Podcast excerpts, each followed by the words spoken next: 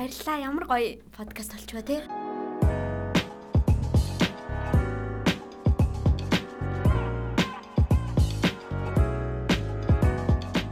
За сайн байна уу сонсогчдаа. За ингээд ажлын төв подкастын маань 2 дахь дугаар эхэлж байна. За тэгээд ажлын төв подкастын маань а чиглэл зорилго маань ямар бид нар тухайн хүний маань ажиллах арга барил ерөөсөө л одоо орчин үеийн ажиллах арга барилуд юу болж байна хаашаа шилжиж байна ямар орчинд ажиллаж байна гэдэг талаар ярилцахаар байгаа. А тэгээд энэ бол 2 дахь дугаар нь тэгээд зочноо танилцуулах. За тэгээ за энэ өдрийн мэндийг хүргэе. Би энэ подкастын хамтран хөтлөгч учрал байна. Тэгэхээр ажлын төв лайв маань бас чиглэлийн арга барилаа өөрчлөөд ажлын төв подкаст буюу та бүхний подкастын нэр нь M Space Radio Podcast болсон байгаа. Тэгэхээр энэ удаагийн дугаартаа бид entrepreneur гарааны бизнес эрхэлдэг сонирхолтой зочныг урьж оролцуулсан байгаа. Тэгэхээр зочноо танилцуулахаас өмнө подкастынхаа өмнө уламжлал ёсоор M Space дээр co-working space дээр маань юу өрнөж байна вэ? Ямар үйл ажиллагаа болж байгаа тухай товч дуурдахад өнгөрсөн 7 хоногт бид бүхэн гişүүд рүүгээ чиглэсэн чөлөөт болоод шинэ гişүүдтэйгээ танилцах товн хоол арга хэмжээг зохион байгуулж байсан бол энэ 7 хоног зөвхөн манай дээр байрлаж байгаа үүсгэн байгуулагчдын оролцох Founder Day дээрэс нь уран дулаан цаг ирсэнтэй холбогдуулаад бөөнөрө хайкинг хийх hiking and tea гэдэг activity маань энэ 7 хоногт болох байгаа. Тэгээд компаниуд маань бол ажилтгаараа ажиллаад өдөр болгон одоо хастлын буюу хөдөлмөрлөөд байж байгаа. За тэгэхээр M Space маань Централ таврын 13 давхарт байрладаг байгаа. Бас ороод гарахад нээлттэй нэмж дуртахад. За ингээд зочноо танилцуулъя. Өнөөдрийн зочин маань Дэл За за бүтэн нэр нь бүтэн нэр болоод өөрийнхөө одоо бусад одоо detail мэдээллийг бол өөрөө мэдээж өгөх бах. Тэгээд ямар ч гэсэн CoinSeed гээд гарааны бизнесийг эхлүүлээд ажиллаж байгаа хэд хэдэн стартапууд бас эхлүүлжсэн туршлагатай IT-ийн салбарт ажиллаж байгаа юм entrepreneur үсгэн байгуулагч хүн байна. Тэгэхээр энэ өдрийн мэндийг хүргэе. Өөрийгөө манай подкаст сонсож байгаа хүмүүст танилцуулаач. За баярлалаа. Энэ подкастт урьж оруулсан Бата Ачил хоёр доо. Тэгээд сонсож байгаа хүмүүс гэсэн энэ өдрийн мэндийг хүргэе. А намайг Дэлгэрдлаа гэдэг. Тэгээд би болохоор Market Coinseed гэдэг cryptocurrency талын стартап эрхэлж ажиллаулдаг. Тэгээд ер нь бол сүүлийн 6 жил янз бүрийн стартап санаанууд дээр ажиллаад турш үзээд хинхэн бүтлгүүтээд тэгээд өдөө хүртэл зүтгэж байна. Тийм. Бусдаас нэг ядгаах юм бoo. Тийм л нэг хүн байна. За ер нь 5 6 компани одоо бүтлгүүцсэн гэсэн. Яг ямар ямар чиглэлд яг стартапын нь одоо нэг бизнесийн ямар ямар бизнес байсан бэ?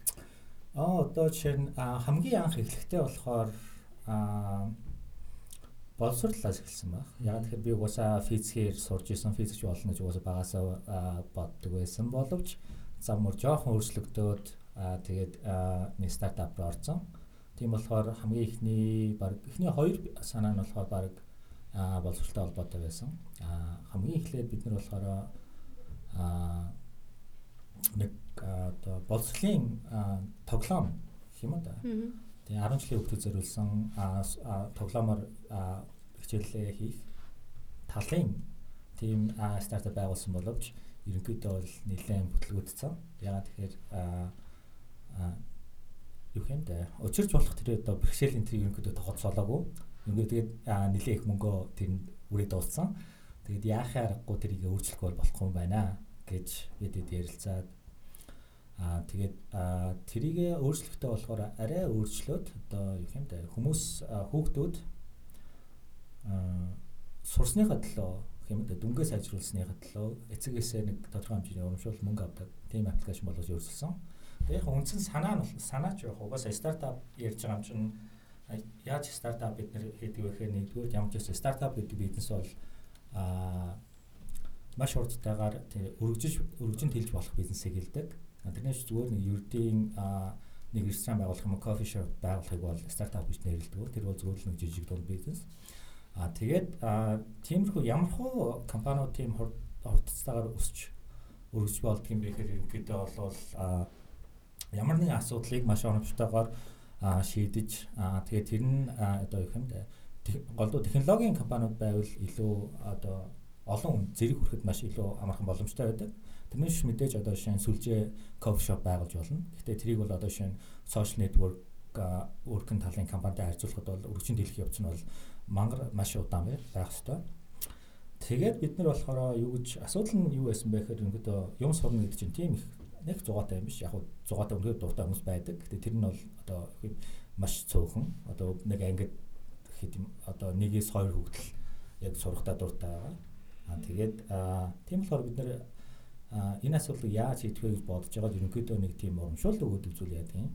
Тэгээ хүүхдүүдэд одоо шинэ дутмаг юм юу гэдэг вэ гэхээр за тийм хүүхдүүд бол цаг завтай.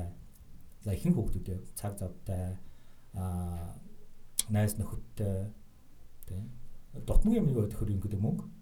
Тэгээ бид нэр мэдээж мөнгөнд бид нэр өөрсдөөс өгөхгүй шүү дээ. Яг хуу эцэг их болгон карманы мөнгө хүүхдүүдэд сар болгон ч юм уу 7 хоног болгоныг тодорхой хэмжээний мөнгө өгж байгаа. Тэгээ тэрийг болохоор манай аппаар дамжуулаад хүүхдүүд нь одоо шинэ юм сураад, илүү шинэ юм сураад, дөнгөө сайжруулад ч юм уу тийм зорил ерөнхийдөө тийм арга замаар баг багаар тэр мөнгөө цэгээсээ авдаг тиймэрхүү төрлийн ап хийсэн. ап болгоод өөрчилсөн. Тэгээ бид нэр ерөнхийдөө нэг 2 Америкт нэг 2 10 жилийн сургууль дээр 2 сар орчим туршилт хийгээд тий хийж үзээд а тодорхой хэмжээний хөрөнгө оруулалт аваад тэгээд байж байсан. Тэгээ яг хуу тухайн компани маань бас нөгөө TED-ийн үндсэн ивент дээр болохоор манайх бол нэг хамгийн гацсан санаатай стартапуудын нэгээр ингээд дурдж дурджсэн яг амжилт нь тэрнээс нэг илүү амжилттай олоогүй л дээ. А шалтгаан нь болохоор ингээд би анх тухайн компани байгуулахдаа хоёр одоо хамт одоо өмнө нэг би нэг IT дэлхийн компаниг жил орчим ажиллаж исэн. Тэгээд тэнгуүдээ тэр компанийхаа хоёр хамтран ажиллагчтайгаа ажилласаа гараад тэр компаниуд байгуулсан эхэлсэн. Тэгээ ерөнхийдөө бол бид нэр анх нөгөө хувьцаа одоо их юмдээ хөрөнгө оруулалт биш одоо тий хувьцаагаа хуваахтаа бид нар ингээд тэнцүү баацаа байхгүй юу? Зүгээр угаасаа бид нар чинь нөгөө анханасаа нэг тийм одоо зүгээр л амар сайхан өсөл мөрөлдөлтөө өвлөгцсөн хүмүүс байгаа шүү дээ. Тэгэл гинийн цайлганаараа сайхан гуруулаад эзөө баацсан. Тэгээ байжсэн чинь дахиад бид нөх хөрөнгө оруулагч аваад тэгээд орж ирсэн хөрөнгө оруулагч маань болохоор гэдэг манай нэг хамтрагчийн танил нь тэгээд бид нар бас угаасаа өмнө хөрөнгө оруулалт авч үзчихээг байсан юм чинь жоохон гиндээд Америк руу өгцөн.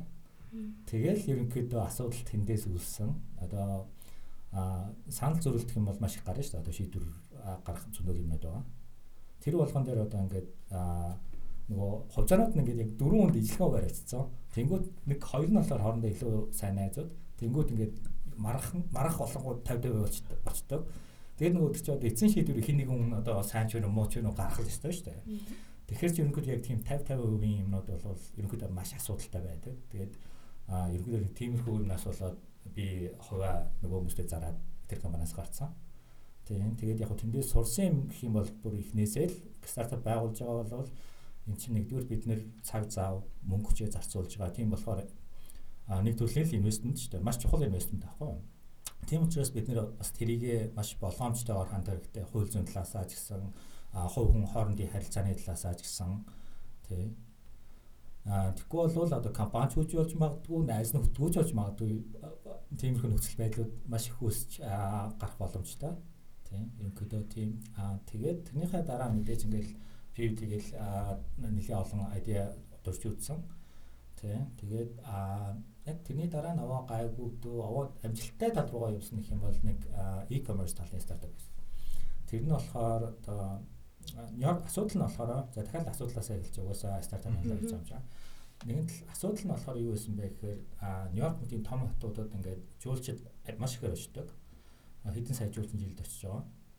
Тэгээд тэр жуулчид болохоор маш хэмжээний худалдаа авалт хийдэг одоо жишээ нь хятадас очин жуулчид ихэд нэг хүн дунджаа бараг 3000 долларын хувцас ч юм худалдаж авдаг.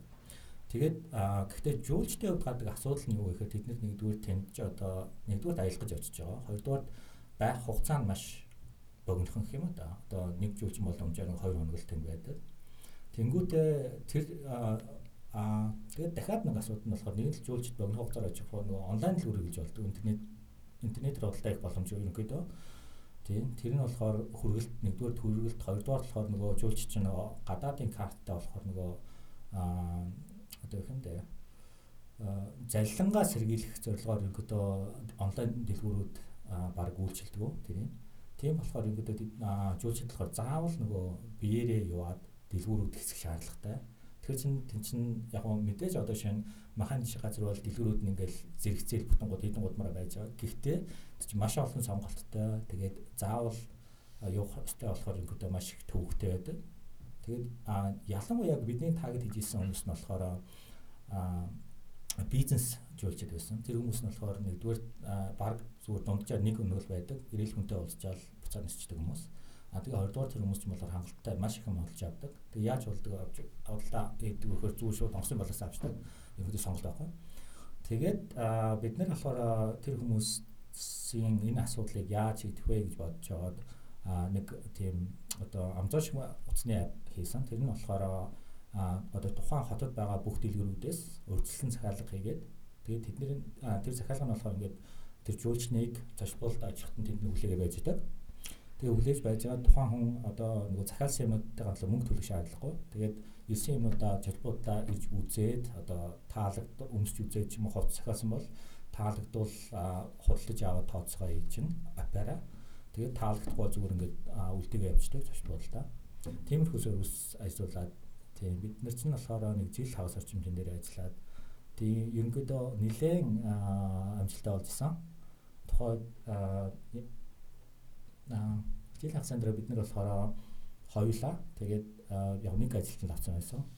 Тэгээд хоёулаа гэхдээ сар болгоног 100 сая долларын борлуулалт хийдэг гэсэн аахгүй. Тэгээд байжсэн чинь нөгөө юу Amazon газар гээд Amazon ч яг ижил юм ихэр болоод Нью-Йоркод а тэр нь болохоор Amazon Wardrobe гэдэг тийм нэг үйлчлэг гэх юм да тэр нь болохоор бас яг ижилхэн юм. Хувцас өмсч үзэж буцаага болчдөг болж амаар бол Тийм. Тэгээд нөгөө талаараа болохоор Нью-Йоркод бас Amazon нэг цагийн хөргөлтийн үйлчлэгээс гаргацсан. Тэгэхээр нөгөө цагийн үйлчлэг юм чинь баг биднээс илүү болчихж байгаа байхгүй юу? Тэгээд за яах вэ гэж бодож байгаад яг хоо энэ санаа маань яг энэ юунда жуулчид зориулсан энэ хязгаарлалтанд хэлбэрээрээ цаашаа өглөөж байж болох л байсан. Гэхдээ яг хоо нэг өөр юм болж чадах чадхааргүй айгүй хязгаарлалтад болчмоор юм санагдаад тэгээд ерөнхийдөө нэг хаагаад дахиад баахан айдиагаа тест хийгээл явсан. Тэгээ яг уу би болохоор нэлээд эртнээс одоо бараг 2011 он хавцараас криптокуренси биткойн дээр сонирхоод хаяа нэг жижиг прожектуудаар ажиллаад хажуугаар нь. Ерөнхийдөө нэлээд их трейд хийдэг байсан. Тэгээд яг уу бас өөр нэг My Eater Shop гэдэг нэг тийм криптокуренсигээр Amazon-оос юм захиалж болдог вебсайт зүгээр хажуугаар нь ажилладаг байсан. Тэгээд тэгсэн чинь тэр нь болохоор яг тэр үеэр чи нөгөө криптокуренси одоо хүмүүс илүү их сонирхолтой болж ирээ гинтхэн мэдээ? Тэр чинь уг нь бол ингээд байж л байсан вебсайт яг хаяа нэг хэдэн хүмүүс ороод нэг юм мэдэм захиалга захиалцдаг би зүгээр Amazon-оор тэр нь явуулсан тийм вебсайт байсан аахгүй. Тэгээ байжсэн гинтхэн 2017 он зам чин трафик энэ аягүй ихсээд. Тэгээд явчихаар нь яг тэр төлийнхаа одоо криптокуренситэй холбоотой нэлээд хэдэн санаануудаа дурч үзээд явж исэн дундаас энэ coinseed маань нэлээд ерөнхийдөө амжилттай болсон. Тэгээд бид нэр бас нэг хамгийн чухал юм нь ерөнхийдөө бол тэгээд бичний айдиа тим сайн байсан гэсэн нөгөө цаг хугацааны хизээ бах одоо шинэ тэр айдиаг ямар хүмүүс хизээ хэрэгжүүлж эхлэх үү гэдэг нь маш их чухал юм шиг байсан. Тэгээд бид нар болохоор яг нөгөө 2017 оны сүүлээр чинь биткойн бүр нэг амар өмдөө болсон шүү дээ 20 доллар шилүү. Яг тэрнийх нь нэлээ хэдэн сарын өмнө релиз хийсэн байсан болохоор яг тэр үеэр нь нэлээд олон хэрэглэгчтэй болсон.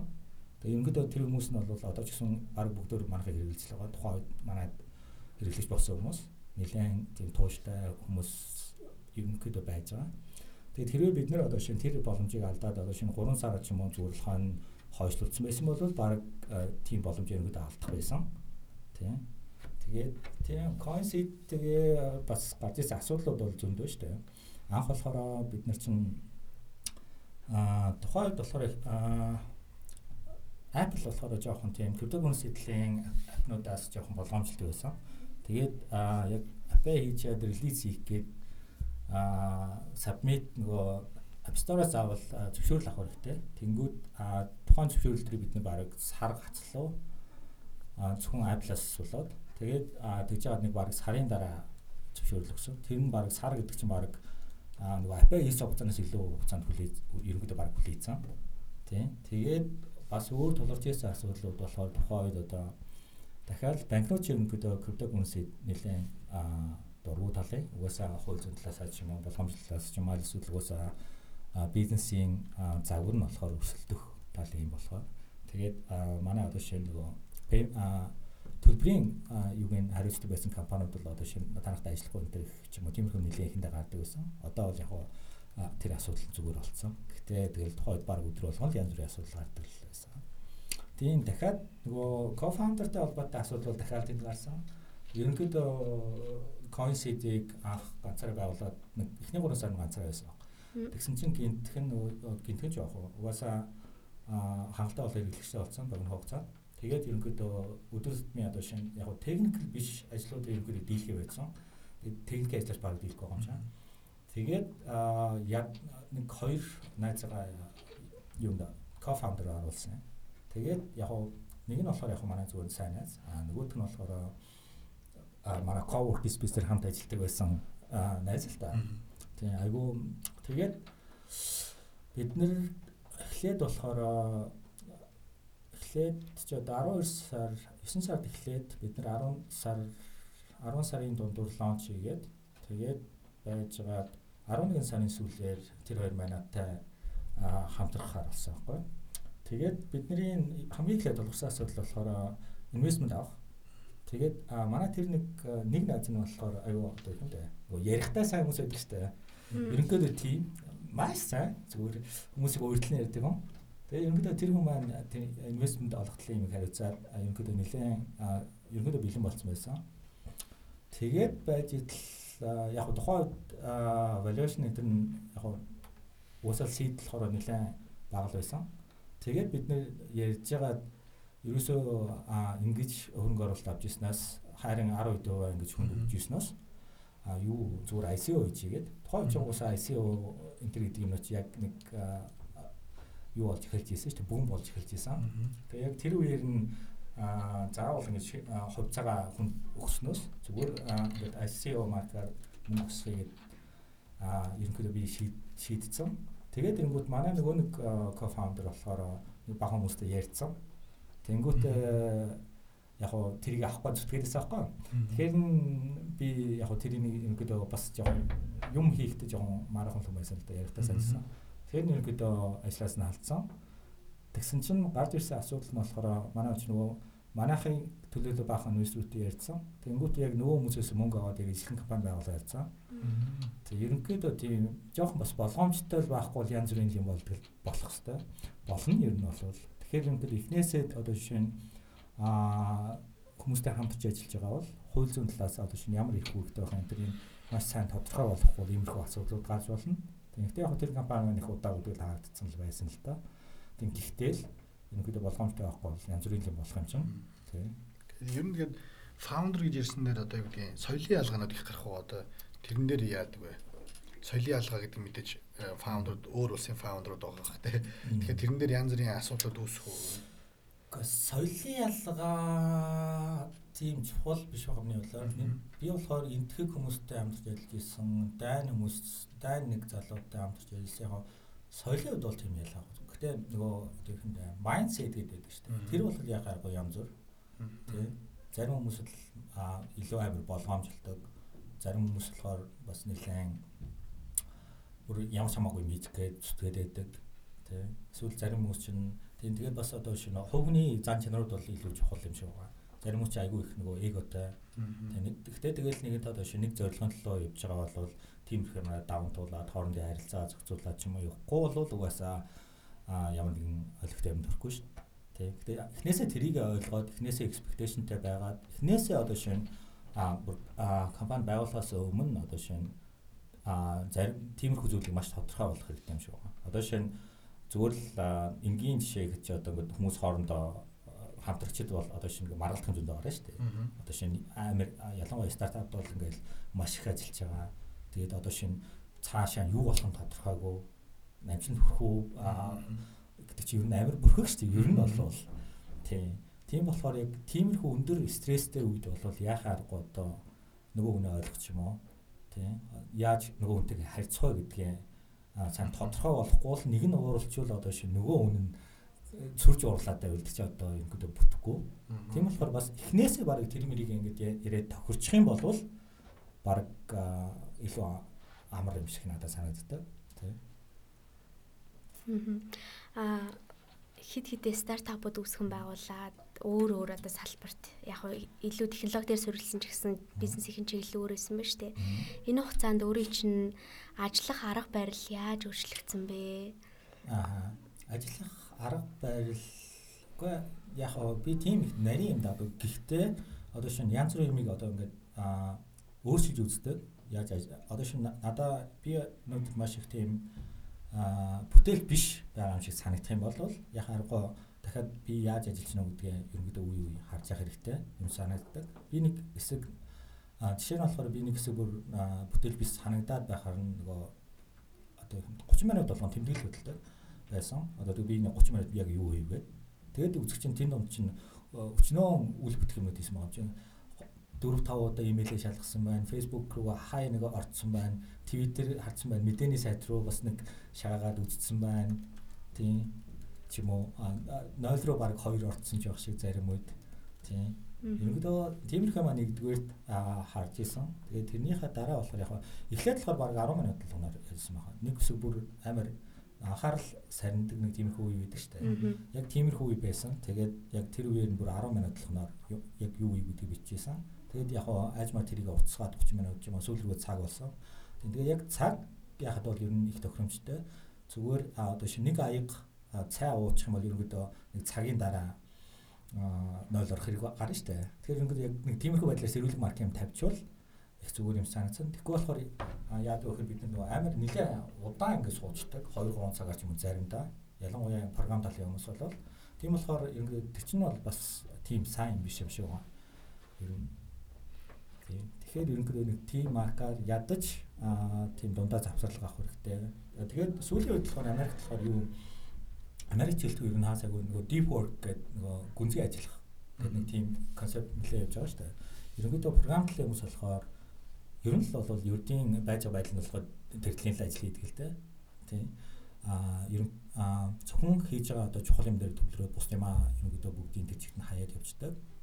Тийм. Тэгээд аа сүүлийн үед болохоор ерөнхийдөө өдөрт нэг 4 цаг орчмоор болохоор яг төвлөрөх юм дээр төвлөрч хийгээд үлдсэн 4 цагт нь болохоор зүгээр анхаж шахаар имэйл унших хамтантай ярих ч юм уу аа нэг тиймэрхүү юм хийж байгаа. Тэгээд тэр 4 цаг төвлөрч ажиллаж гэсэн ингээд дундуур нь завсарлага аваад ядаж нэг 10 минутын сурталчилга авч явах бол ерөнхийдөө бас тэг ядрах тал руугаа ч юм уу бүтээл байдал ерөнхийдөө буурхаад юм санагдаад байдаг. Тийм. Одоо э, одоо Coinsider SEO гэж яг фаундер гэж явж байгаа. Аа CEO фаундер. Тэгэхээр одоо чинь яг кодер хүмүүс ч болохоор ингээд илүү төвлөрч сууж байгаа шүү дээ тийм. Аа SEO-ны үүрэг чинь бас зарим талдаа elevation тэр компани одоо хаашаа явах гэдэг бид юу хийх хэвтэй гадуур байнга авч мэдээлэл цуглуулах хэвтэй байнга network хийх хэвтэй энэ хоёрыг яаж баланслаж байгаа тийм. Ерөнхийдөө бол чухал гэснээр байж явал үлсийг хайчиж байгаа. Бол угаасаа юм болгонд тэг зарцуулах заавгүй нэгдүгээр а хоёрдугаар тохиол боломж хамгийн сайн юу юм бэ гэхээр манайх технологийн компани болохоор одоо нэг тийм хуамтай олох ч юм уу нь аюу бага. Тэг ер нь бол нэг тийм үг байдаг штэ яг мэдээж нөгөө тухайн компани одоо шинэ аль стейж дээр явж гин гэдгээс хамаархлаа л да. Гэхдээ одоо шинэ seed зүгээр дөнгөж эхлээд нэг удаагүй стартапын CEO хүмүүстэй уулзаад ч юм уу ивент дээр яваад байгаа бол компани ерөнхийдөө бүтэхгүй байна л гэсэн үг баг. Тэг завгүй тэрнээс шинэ чимээг алгуулчвал ямар ч юм аа игээд яваад байгаа юм байна л гэсэн л ерөнхийдөө тийм яг мэдээж энэ ч одоо нөгөө нэлээд late stage компанийн CEO бол яахаар гухан амттай уулзах хэвээр хэвлэгэнтэй уулзах хэвээр илүү янзын дийл хийх хэрэгтэй баг. Гэтэ одоо дөнгөж эхэлж байгаа seed roundтай компаниудад бол ерөнхийдөө их шаардлага байдаг юм шиг санагддаг. Тэгээ угаасаа яг хуу хувийн талаас ажилласан яг тийм хүн биш болохоор тэгээд тийм тэгэл явж идэг л да. Ажиллах арга барилын хувьд өөртөө илүү бүтээлч үр дүнтэй байх аргуудыг туршиж үздэг юм шүү дээ. Тэгээд технологийн компани ааха технологийн компанид ажилладаг хүн гэдэг утгаараа юу гэдэг тэмдэглэл ажлынхаа одоо хийх ажлын листээ гаргахтаа өөр олон тэмдэглэл хөтлөн тэрийгэ ямар байдлаар хийдэг вэ? Илүү захимжцсан уу? Эсвэл цаасан дэвтэр ашигладаг уу? Аа, үгүй юм бол Trello дээр л Trello-г ашигладаг л да. Тийм Аа тэгээд яг хаяа зүгээр юм бичиж үзэх тохиолдол гарна. Гэтэ тэр нь бол яг илүү одоо шинэ юм бодмоор байгаа үед бол бичгэд айгүй зүгээр өдөө. Тэгэхгүй болохоор яг одоо утсаа ч юм уу компьютер ашиглах нь жоохон тархины нэг зарим хэсэг нь ажилтг юм санагдаад байгаа. Бусдаар бол яг үндсэн юм аа бол Trello дээр schedule энэ бол тий. Мм. За энэ бас нэг надад нэг сонирхолтой юм байгаа тань л. Технологийн хувьд ер нь одоо сүүлийн чих хандлага ер нь одоо юу гэдэг хэл өөрчлөгддөг ч юм уу эсвэл одоо энэ cryptocurrency дээр яг ер нь юу чих хандлага нь хаашаа аваа ер нь юу болох гэдэг вэ? Аа танаас ерөнхийд нь асууж байна уу? Эсвэл зөвхөн манай салбарыг асууж байна? Танаас салбарын хувьд л аа cryptocurrency-ийн хувьд аа тий ерөнхийдөө бол сүүлийн үед юу болж байгаа вэ гэхээр аа 2017 оны сүүлээр одоо юу хэн нийт нийт хүмүүс одоо юу хэн аа нөгөө биткойн нөгөө өндөртөө өрсөн үед нөгөө ердийн хүмүүс одоо хүмүүсийн хувьд айгүй одоо хүн болгон л мэддэг баг ярьдаг хөнгө оруулж болсон байсан. Аа тэгээ сүүлийн жил болохоор яг тэр байдал нь татараад ирсэн. Угаасаа мөнгө мөнгө алдаад эхэлж байгаа болохоор ерөнхийдөө тэр хүмүүсийн сонирхол нь буураад ирсэн гэх юм уу та. А гэхдээ яг энүүтэй зэрэгцээд юу болсон бэ гэхээр одоо institution одоо бүр илүү том одоо байгууллагууд ч юм уу том илүү одоо шинэ банкны системүүд, төлбөрийн системүүд илүү том одоо системтэй тийм хөрөнгө оруулагчдын хувьд болохоор харин ч эсрэгээр энэ салбар руу илүү мөнгө одоо хөрөнгө оруулалт хийж байгаа. Технологийн хөгжүүлэлт нь бол яхаа аргагүй өнгөрсөн жил бол үнэхээр сайн явсан. Аа тэгээд тэр онд ч бол мэдээж одоо өчнөө бол муу юмнууд зөндөө байсан байгаа шүү дээ. Одоо хуур мэхэлтгээс өсүүлээд зүгээр нэг хоёрын оронд нөгөө хайбт нь болоод орцсон компаниуд үүсгэсэн компаниуд ч юм уу Тэр нь болохоор ерөнхийдөө өнгөрсөн жил одоо энэ марк марк эдийн нь одоо маркет нэлээ муу байсан болохоор тийм хүмүүс ерөнхийдөө гараад явдсан гэх юм а да. Тэгэд ерөнхийдөө яг юм хийж байгаа аль эсвэл яг үнэхээр энэ юмдаа тууштай байгаа хүмүүс нь үлдсэн болохоор хөгжил нэлээд урагштай явж байгаа шүү байна. Тий. Тэгээд нөгөө талаараа болохоор энэ маань үнэхээр яхаар блокчейн, криптокуренси гэдэг энэ технологи маань болохоор үнэхээр тодорхой хэмжээний асуудлуудыг бол маш сайн хүрээнд шийдэж байгаа. Тийм болохоор яг асуудал байгаа бол тэр чинь ерөнхийдөө хэрэгцээ байна л гэсэн. Хэрэгцээ байгаа бол ерөнхийдөө энэ маань цаашаа хөгжин дэмжинэ л гэсэн. Мэдээж одоо жишээ нь маш олон зүйл тодорхойг байгаа. Үндсэн технологи маань хүртэл одоо зүгээр л туршилтын шатанд явж байгаа шүү дээ. Одоо жишээ нь биткойн гараад 10 жил болж байна. Ethereum гээд хоёр дахь хамгийн том сүлжээ нь гараад одоо 3 жил болж байна шүү дээ. Тэгэхээр чи ингээд технологийн бүгд дөрөв шин. Технологийн үүдний шийдэх асуудлууд маш олон байгаа. Аа тэгээд нөгөө талаас болохоор дахиад хууль эрх зүйн үүднээс шийдэх асуудлууд маш их байгаа. Тэгэхээр ерөнхийдөө юм болгон бол ингээд шинэ хөгжлийн шатанд яг тийм exciting үедээ бол байна. Тий. Монгол төрөд ер нь хэр их стартапуудтай уулзав ер нь сүүлийн сонин Монголын стартапуудын сонирхч юу байна? Тэд нар нь сонирхолтой юм хийж байна би нэг олон хүнтэй уулзах болохоор сайн мэд яг сайн хэлж мэдэхгүй л байна л да тий. Одоо болохоор Монголд ямар нэгэн төсөл ажиллаар явж байгаа юу эсвэл өөр шумаар явж байгаа юу? Аа одоохондоо зүгээр энд ирээгүй нэлээд баг 6 жил болсон Монгол ирээгүй. Тэгээд ерөнхийдөө нэг ирэхгүй бол болохгүй санагдаад тэгээд энд ерөнхийдөө зайнаас ажиллая гэдээ байж байгаа. Америкт сурлсан Coinseed маань өөрөө Америкт based компани шүү дээ. Тэгэхээр Монгол руу одоо ямар нэгэн а тодорхой хэмжээнд анхаарч ажиллах ч юм уу тийм төлөвлөгөө ойрын хугацаанд эсвэл урт хугацаанд байгаа юу? Тийм бид нар одоогны яг тийм төлөвлөгөө байхгүй. Ерөнхийдөө Америк based болохоор тэндээ айл болох хурдан өргөжт хэлхийг л бодож байгаа. Тийм. Тэгэхээр ерөнхийдөө одоо бид нар чинь жижигхэн компани шүү дээ. Дөнгөж эхлээд жил хагас болж байна. Аа хэрэглэгчийн тоо болохоор нэг одоо нэг 23 мянга байна уу? Тийм. 23 мянга инвестортэй. Тийм болохоор яг хаа стартап маань болохоор гол зорилгоо дахиад хэлгээд хурдан өргөж итгэх нь чухал шүү дээ. Мэдээж. Тэгэхээр ерөнхийдөө хүчээ идэг танд бол тийм одоохондоо юу байхгүй. Америк тал үлрэх. Хурдцтай өргөжхийн тулд ажиллаж байгаа багийн гишүүд нь одоогоор ямар хүмүүс байгаа вэ? Хэдэн хүнтэй ажиллаж байна? Баг маань болохоор яг үндсэн нь бол хоёр хүн байгаа. Би аа тэгээд манай co-founder Сүхбат гэж залуу байгаа. Тэгээд дахиад нэг хэдэн болохоор зүгээр part timer тусалж байгаа. Аа ер нь ийм асуулт байгаа чинь. Стартапууд одоо жишээ нь ингээд эхлэхдээ хөрөнгө оруулалт авсан дээр үү авахгүйсэн дээр үү гэдэг план байгаад гэхдээ энэ дээр нэг хариулаач. Тэр нь болохоор дахиад нөхцөл байдлаасаа одоо ямар хөө хэмжээний юмыг ямар нөхцөлтэйгээр авч байгаа гэдэг нэг чухал шүү дээ. Гэхдээ ямар ч байсан хүмүүсээ сонсох нэ би бол үгүйсээ мэдгүй шүү дээ. Хүмүүсээ сонсох нэ, номноос унших нэ. Тийм. Ер нь бол эхний ялангуяа сидрам авч байгаа бол их авах шаардлагагүй. Аа их хэмжээний мөнгө авчих юм бол нэгдүгээр тэр хүмүүс чинь илүү одоо юу хэвдэ.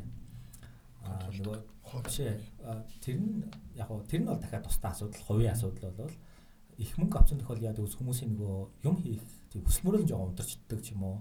Одоо их юмдээ сэтгэл хангалуун болчдөг доорхноо тийм тайвширчдаг. Гэтэл стартап маань болохоор тим байж болохгүй бизнес аахгүй. Тийм. Тийм болохоор жоохон муу гэдэг. Хоёрдугаар талаараа их хөвөө алдчих юм бол эхнээсээ нөгөө аа одоо стартап маань яг нэг асуудал шийдэх гэж байгаа гэдэг үндсэн юутай шүү дээ. Тэнгүүдээ тэрэн дээрээ бид нөгөө үүсгэн байгуулагчдынхаа үзэл санаа хэрхэн шийдэх үү гэдэг дээр толгуурлаад нэг тийм зүгжиг гаргацсан. Тэгээ тэрнийхээ замаар явдаг компани.